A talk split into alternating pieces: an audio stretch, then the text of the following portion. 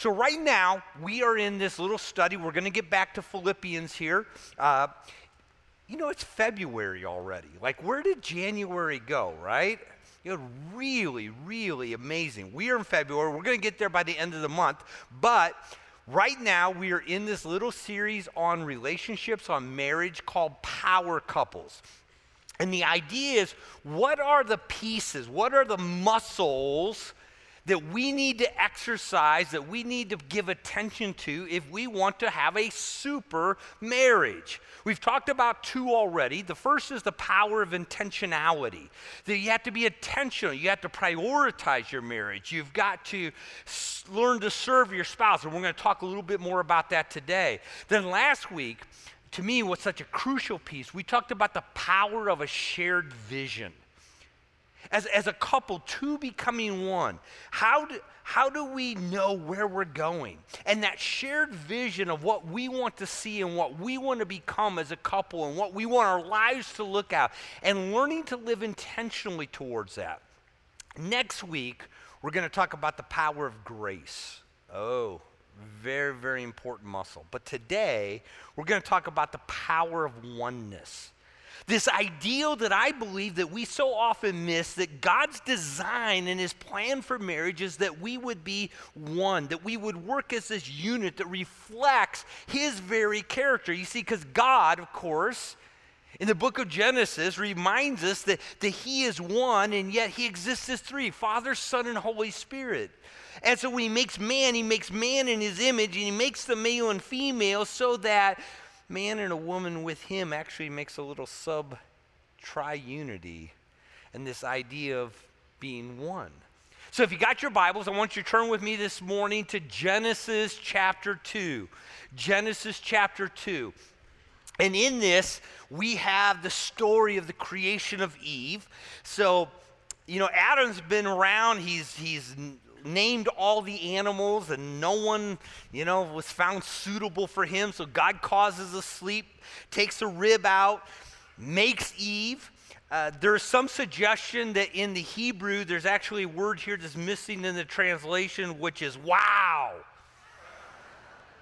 Wow, ain't seen nothing like her yet, right? And the man said, verse 23, This is now bone of my bone, flesh of my flesh.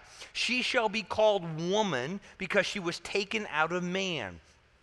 For this reason, a man shall leave his father and his mother, shall be joined to his wife, and they shall be one flesh. And the man and his wife were both naked and were not ashamed. God has a plan and an ideal that I would suggest that for most people is far beyond your idea of what your marriage would look like. A oneness of a spirit, a oneness of soul, a oneness of body that, that is so deep and it goes to the very core of who we were made to be. Now, over the years, the book, because this actually dates back probably to the early 90s, I think, but it's probably the book I've given out more on marriage than any of them. It's called The Marriage Builder. It's by Larry Crabb. Highly recommend it. I've got five copies up here after the sermon. Uh, if you get up here and you want one, they're, they're free of charge. Encourage you to take it. He goes into this stuff a lot deeper than I'm going to today. But the power of oneness of what God's ideal is, is that a husband and wife, we would act and love and be as one. The first piece of that is what I would call spirit oneness. And when I talk about spirit, and you know, we could talk about many, we're going to talk about three pieces today. We could talk about a lot more where oneness ought to be. I think these are the foundational three. When I talk about spirit oneness, what I'm talking about is that part of us that connects with God. That part of us that was made to reflect His image, because we were made in the image of God. We were made to be His image bearers, to walk with Him, to talk with Him, to know Him.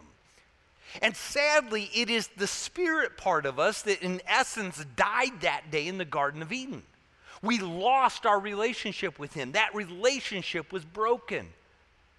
And it's that part of us that when we were actually born was really born dead. In fact, Paul puts it like this in Ephesians chapter 2 even when we were dead in our transgressions, that's what separates us from God. That's the Spirit.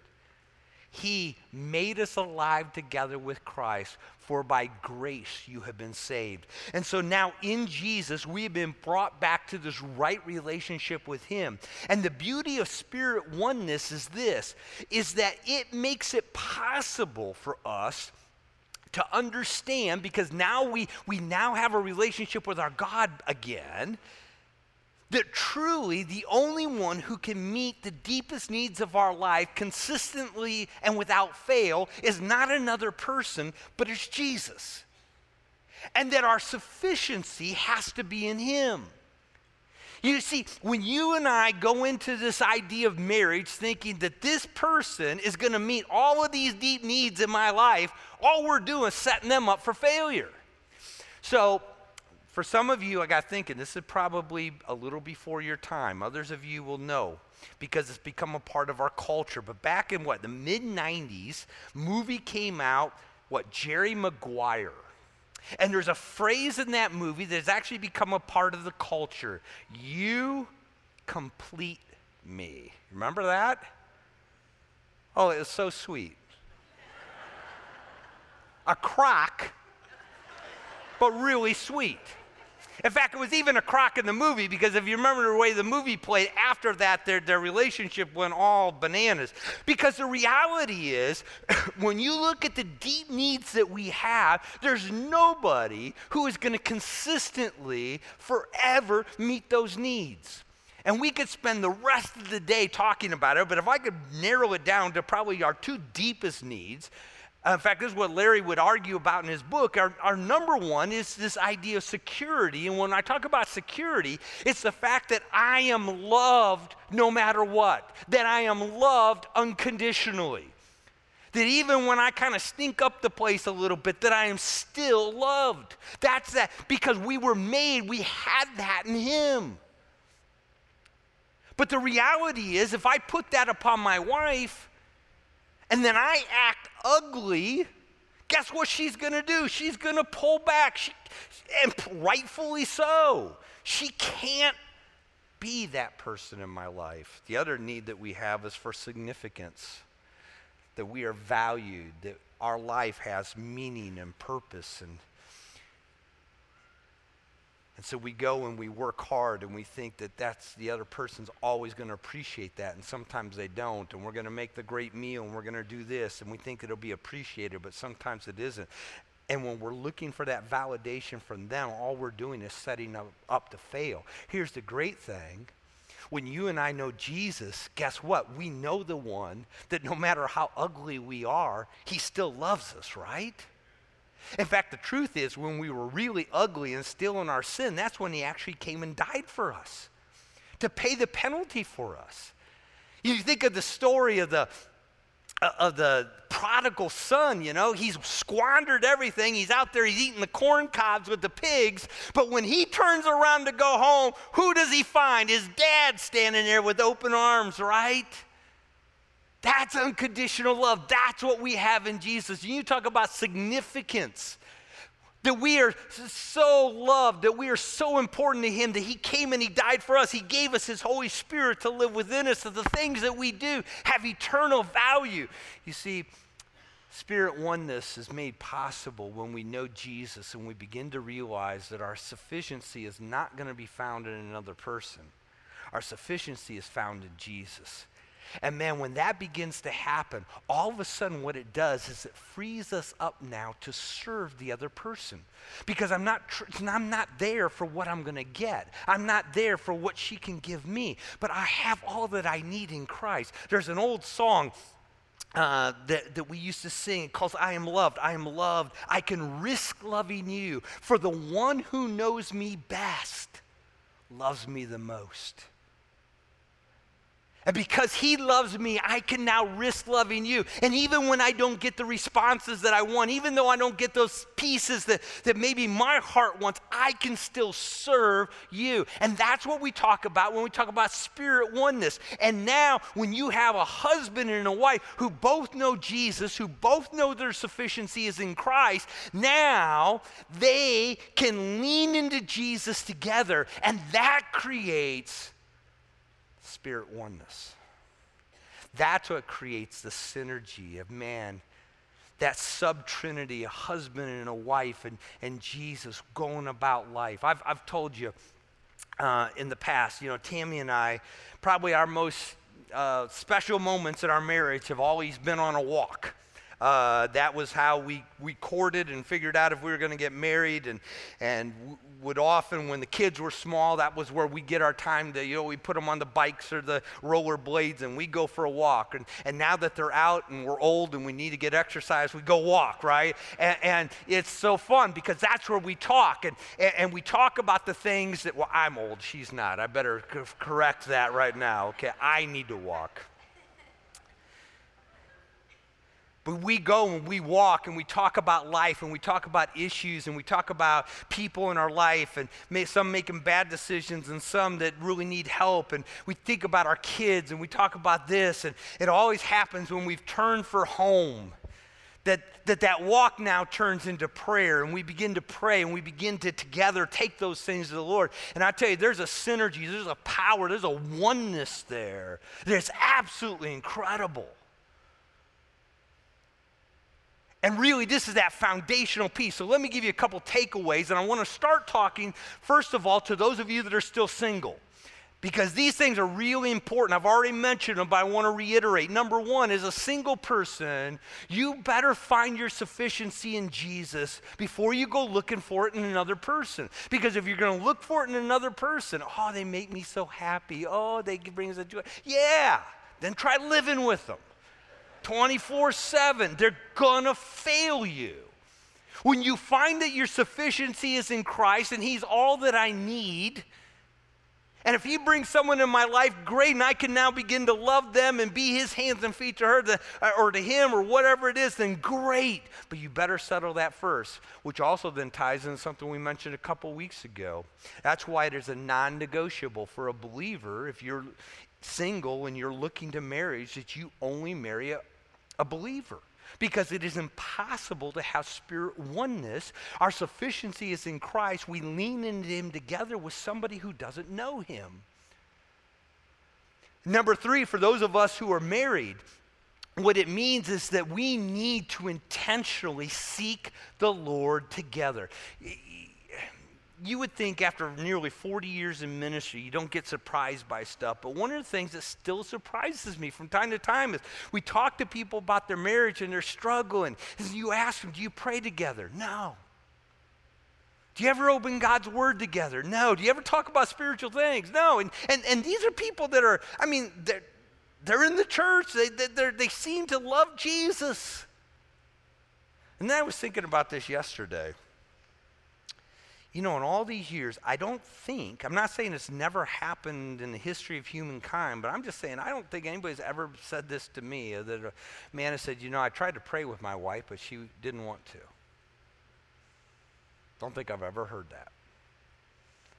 What I've heard dozens and dozens of times is wives saying, you know, my husband won't pray with me. Guys, your leadership in your home, you need to pray with your wife.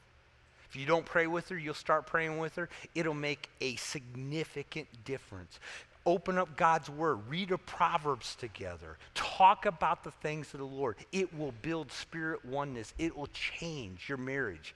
The second type of oneness I want to talk about is what I would call soul oneness. And soul is this part of us that relates with life. It is our mind, it's our will, it's our emotions, it's our perspectives, it's our motivations, it's how we look at life. And this coming together, two people into one, is just huge. And so, how we get there is this idea that now because my sufficiency is found in Christ, what I am called to do is to minister to the soul, to the heart of my spouse, to love them well to see what it is that has their needs. In fact, really, in a sense, because their sufficiency is in Christ, Christ is meeting their needs. Oh, by the way, He put me in their life as their spouse to be His hands and feet. I better serve her, or I better serve him if, if, if your wife. And so we begin to serve. And, and you remember the verse that we looked at in Philippians this last fall? Philippians chapter 2, it says, Do nothing from selfishness or empty conceit, but with humility of mind, regard one another as more important than yourself. Don't merely look out for your own personal interest, but also for the interest of others. Now, that would be a perfect marriage verse, right? But it's not.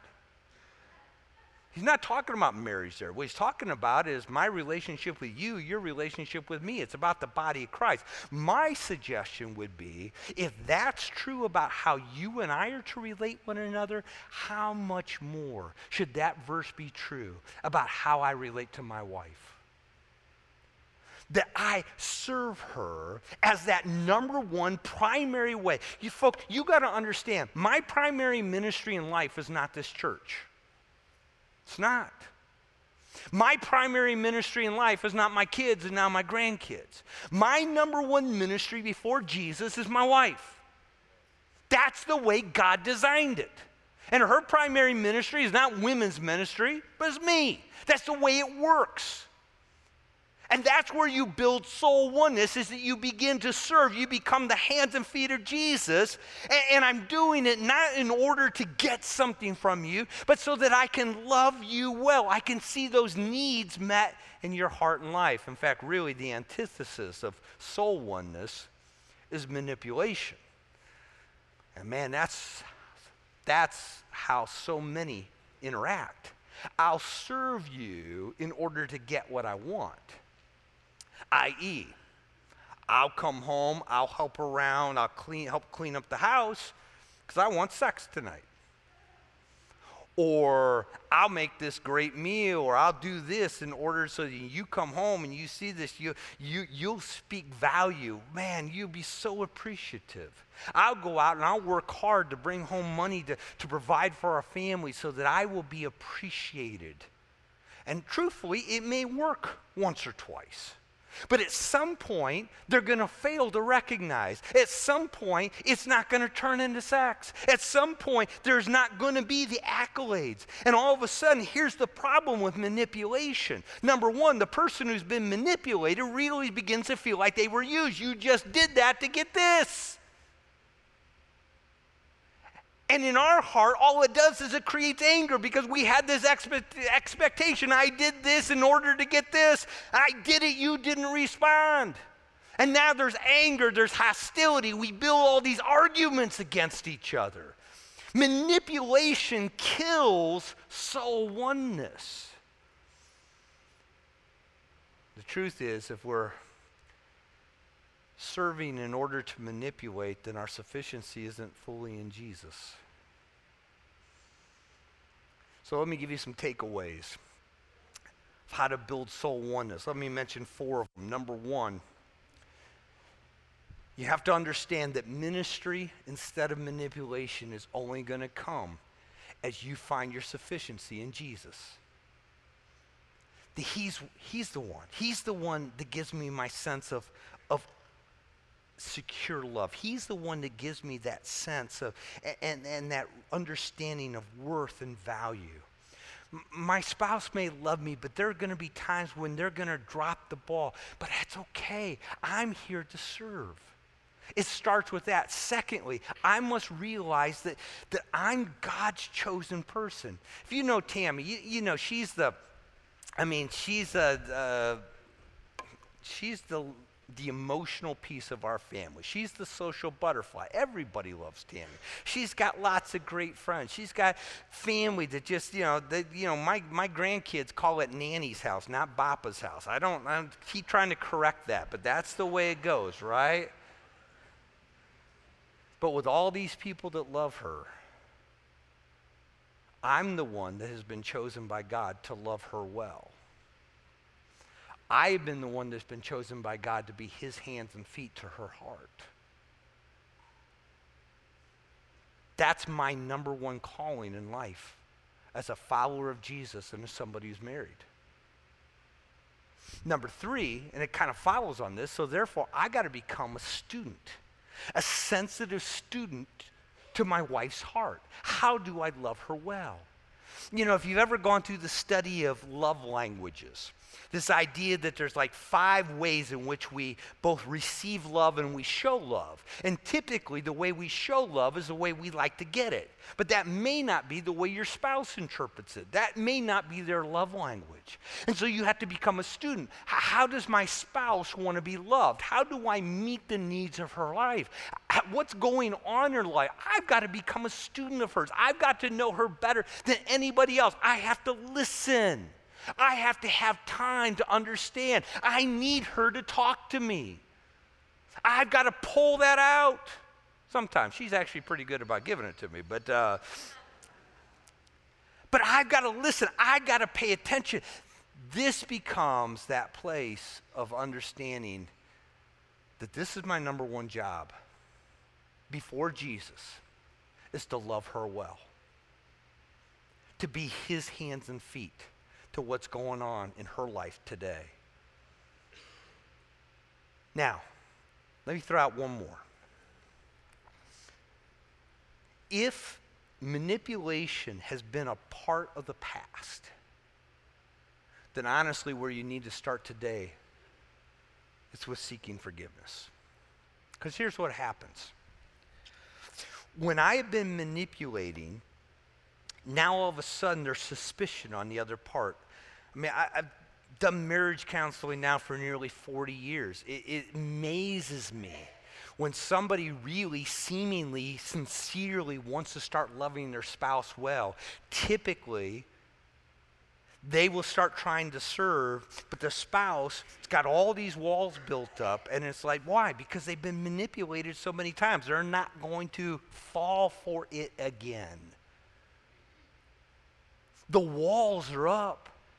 And I can tell you, you're never going to know soul oneness until you start tearing those walls down. And those walls coming down start with, honey, looking her in the eye. I was wrong. I need you to forgive me. I know that I've, I've done stuff in order to get stuff, and, and then I've behaved badly and I've gotten angry and I'm wrong. I need you to forgive me. That's where it begins if you want to build soul oneness.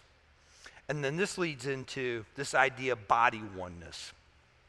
Body oneness. And when I talk about body, what I'm talking about here is the sexual nature with which we were created.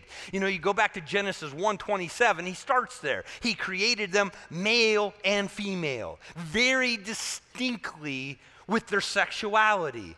He told them to be fruitful and multiply. Be honest with you, even here in our text, for this reason, a man will leave his father and mother, be joined to his wife They'll become one flesh.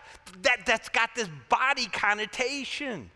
And I love what he says here that, and the man and his wife were both naked and not ashamed. You see, there was this soul intimacy, the spirit oneness that they had, and body oneness of being naked, of being completely transparent, completely revealed, completely known, and yet completely loved and completely committed to.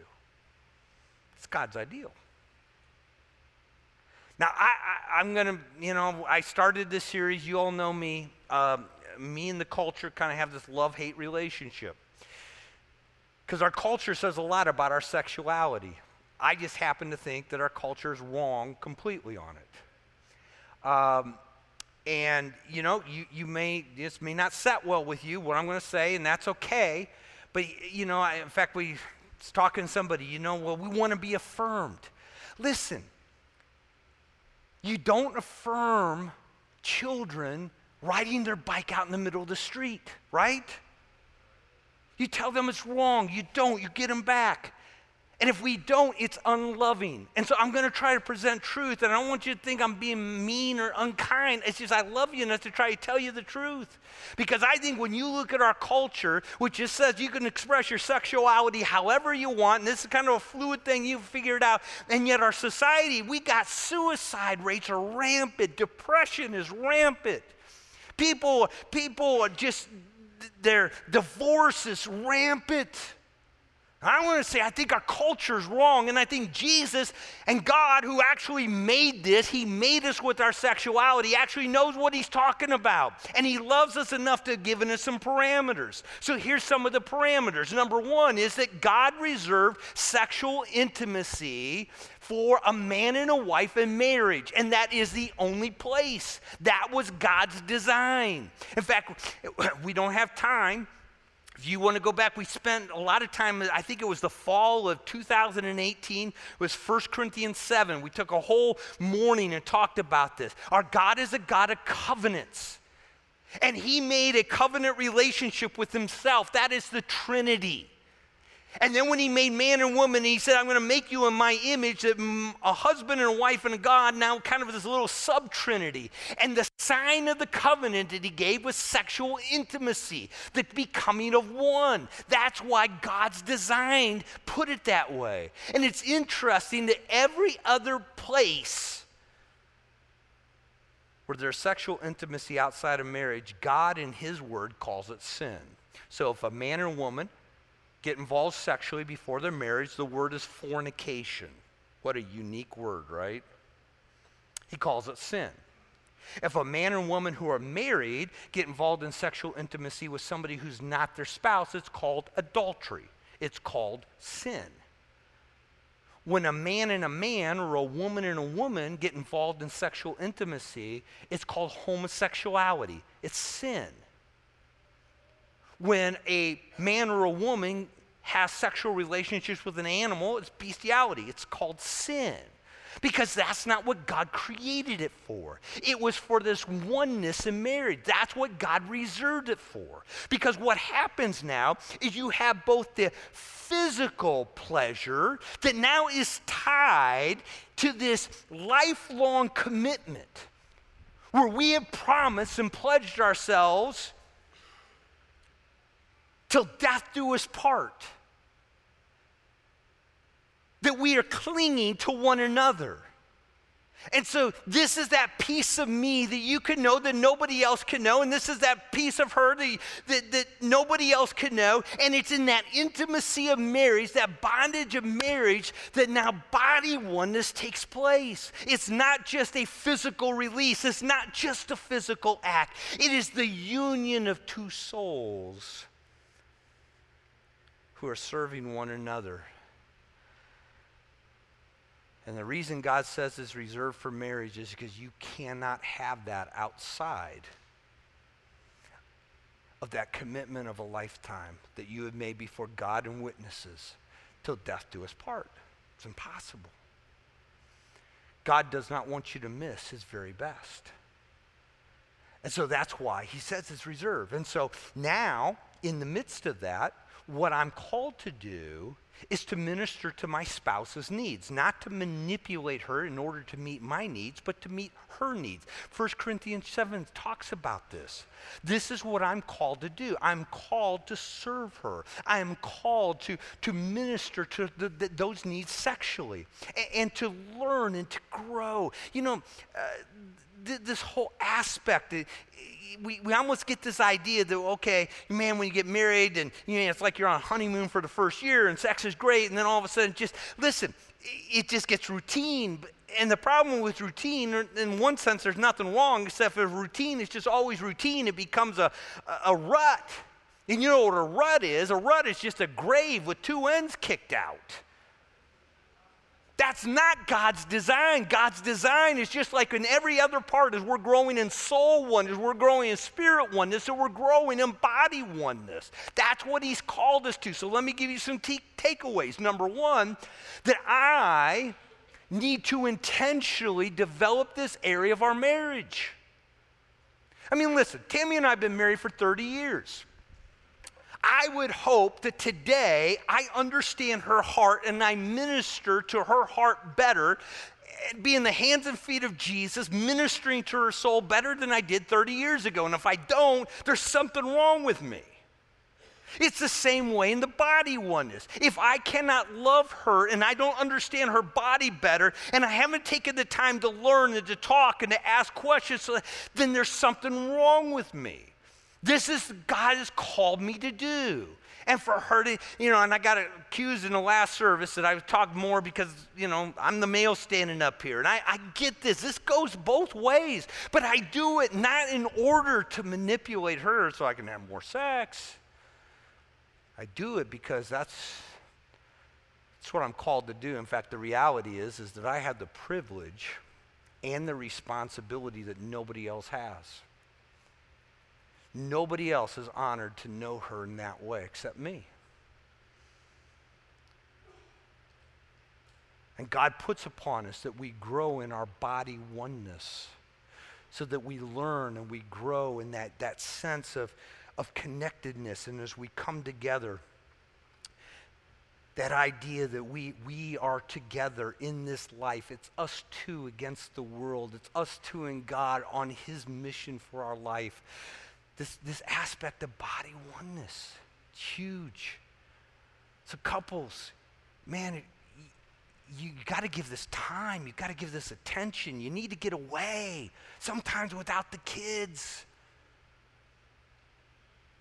You, you, this has got to be an important piece because God's ideal is, is that we would become one flesh in spirit, soul, and body. And that reflect his very character in this. Now, I want to talk to you that are single, and this isn't probably going to go over so well, but this is truth. God's the one who designed us with our sexuality. He knows how it works best. He's not holding out on you, He wants you to know His best.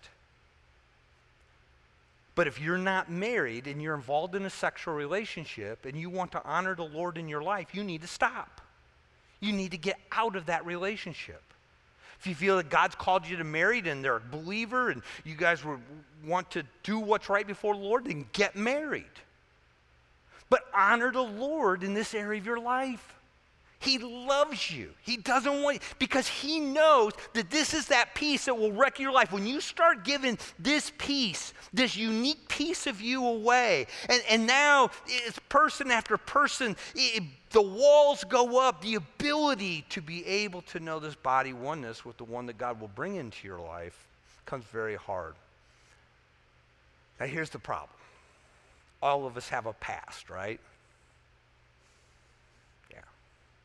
All of us have a yesterday. And the truth is, there's not a one of us in here that can fix yesterday. That's the cool thing about Jesus, right? He fixed yesterday, didn't he? He came and died on the cross and paid for our sins so that we could be forgiven. He'll cleanse us from all unrighteousness. He'll take care of yesterday. We have the opportunity to fix today. To seek the Lord with our spouse. To serve our spouse. Be in the hands and feet of Jesus, not out of manipulation, but because my needs are met in Jesus. Now I am free to love them. And to today, pursue my spouse to meet their sexual needs in body oneness as a single person to remain abstinent until God brings that person in my life and we covenant together in marriage. We can choose to do what's right today and to know God's very, very best in our life. Father, I thank you for your word. I thank you that you love us. I thank you that you are the one who completes us. Lord, you're the one who completes Tammy, not me. And you're the one that completes me. And Lord, in that sufficiency of who you are, we now can love. And we can love without m- manipulating, we can love without getting mad when our needs aren't met. Lord, maybe there's someone here today who doesn't know Jesus. I pray, Lord, that today they would invite you to be their Savior. Maybe there's some that are still struggling with the guilt and shame of yesterday. Lord, may they understand that when they invite you into their life, that you forgive them of all their sin. Lord, maybe there's some today that, are, Lord, they are not loving their spouse well. There is no soul oneness. There's no spirit oneness. They're not sh- moving together to seek you. There's not that, Lord, they're not meeting their, their spouse's sexual needs. God, I pray that you would convict us. And I pray, God, that you would help us to move together to your ideal of marriage, that we would become one. One in our spirit, one in our soul, one in our body that we would truly be able to live naked, completely known, completely exposed, yet completely loved, completely committed to. In Jesus' name, amen.